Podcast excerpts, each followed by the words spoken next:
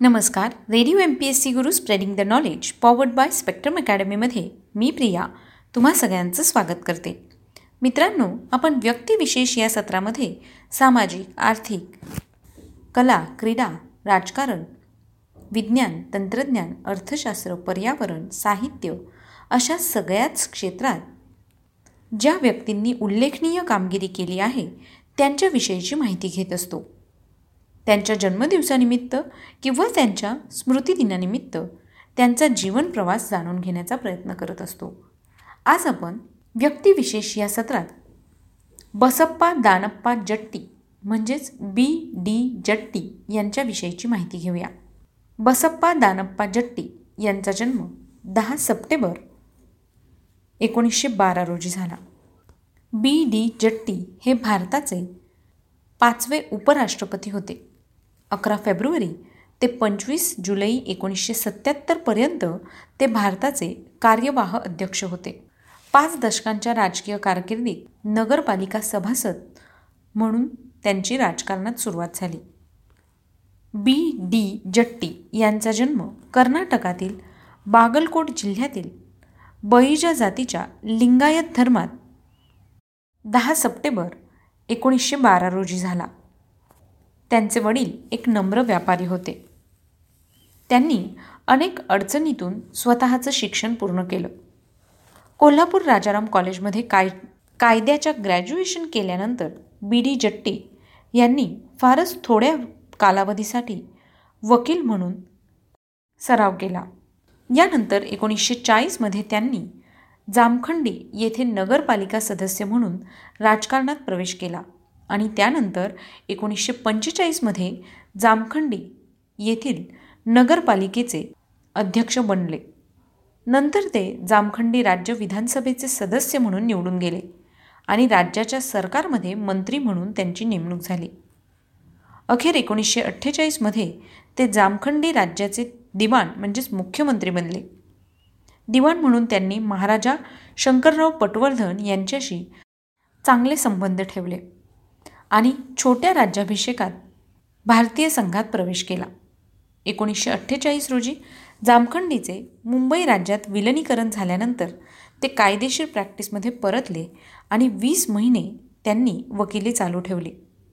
नंतर विलीन झालेल्या भागाचे प्रतिनिधित्व करण्यासाठी जट्टी यांना मुंबई राज्य विधानसभेचे सदस्य म्हणून नामित केले गेले आणि नामनिर्देशित झाल्यानंतर एका आठवड्यातच त्यांना तत्कालीन मुंबईचे मुख्यमंत्री बी जी खेर यांचे संसदीय सचिव म्हणून नियुक्त करण्यात आले. त्या क्षमतेमध्ये त्यांनी दोन वर्ष काम केले. एकोणीसशे बावन्नच्या सार्वत्रिक निवडणुकांनंतर ते तत्कालीन मुंबई सरकारचे आरोग्य व कामगार मंत्री म्हणून नियुक्त झाले आणि ते राज्य पुनर्रचना होईपर्यंत हे पद त्यांनी सांभाळले. मी माझे स्वतःचे मॉडेल हे त्यांचं आत्मचरित्र खूप लोकप्रिय आहे. पुनर्रचनेनंतर जट्टी म्हैसूर विधानसभेचे सदस्य बनले आणि भूमी सुधार समितीचे अध्यक्ष होते. एकोणीसशे एकसष्टमध्ये त्यांनी म्हैसूर जमीन सुधारणा अधिनियम रद्द केली. म्हणजेच ज्याने भाडेकरू व्यवस्था रद्द केली आणि जमीनदार नसलेली जमीन दोस्त याविषयी त्यांनी विधेयक आणून ते रद्द केले. ते विधेयक मंजूर झाले तेव्हा ते मुख्यमंत्री होते आणि कादिल मांजप्पा महसूल मंत्री होते. एकोणीसशे अठ्ठावन्नमध्ये एस निजलिंगप्पा यांनी राज्याचे मुख्यमंत्री म्हणून पद सोडले तेव्हा काँग्रेसचे ज्येष्ठ टी सुब्रमण्यम यांच्या कडक आव्हानाला तोंड देत बी डी जट्टी यांना पक्षाचे नेते म्हणून निवडले गेले. एकोणीसशे अठ्ठावन्नमध्ये ते म्हैसूरचे मुख्यमंत्री झाले आणि एकोणीसशे बासष्टपर्यंत ते त्या पदावर राहिले. तिसऱ्या सार्वत्रिक निवडणुकीमध्ये जामखंडी मतदारसंघातून पुन्हा निवडून आलेल्या जट्टी यांना एस निजलिंगप्पा मंत्रालयात दोन जुलै एकोणीसशे बासष्ट रोजी अर्थमंत्री म्हणून नियुक्त करण्यात आले. त्याच मतदारसंघातून ते चौथ्या विधानसभेवर पुन्हा निवडून गेले आणि अन्न व नागरी पुरवठा मंत्री म्हणून त्यांची नेमणूक झाली. त्यानंतर एकोणीसशे अडुसष्टमध्ये जट्टी पॉंडेचेरीचे लेफ्टनंट गव्हर्नर म्हणून त्यांची नेमणूक करण्यात आली. एकोणीसशे बहात्तरमध्ये ते ओडिशाचे राज्यपाल झाले आणि एकोणीसशे चौऱ्याहत्तरमध्ये त्यांनी भारताचे पाचवे उपराष्ट्रपती म्हणून कार्यभार स्वीकारला. एकोणीसशे सत्त्याहत्तरमध्ये फखरुद्दीन अली अहमद यांच्या आकस्मिक निधनानंतर थोड्या काळासाठी ते कार्यवाह अध्यक्ष झाले. तथापि त्यांचे कार्यकारी अध्यक्ष कोणत्याही वादविवादाशिवाय नव्हते. एप्रिल एकोणीसशे सत्त्याहत्तरमध्ये जेव्हा केंद्रीय गृहमंत्री चरण सिंह यांनी नऊ राज्यांच्या विधानसभा रद्द करण्याचा वादग्रस्त निर्णय घेतला तेव्हा जट्टी यांनी आदेशावर सही करण्यास नकार दिला आणि राष्ट्रपतींनी मंत्रिमंडळाचा सल्ला स्वीकारण्याची परंपरा मोडली. नंतर त्यांनी या आदेशावर स्वाक्षरी केली असली तरीही केंद्राची कृती केवळ राजकीय आणि घटनात्मकदृष्ट्या योग्यच नाही तर ती योग्य असल्याचंही दिसतं अशी भूमिका जट्टी यांनी घेतली.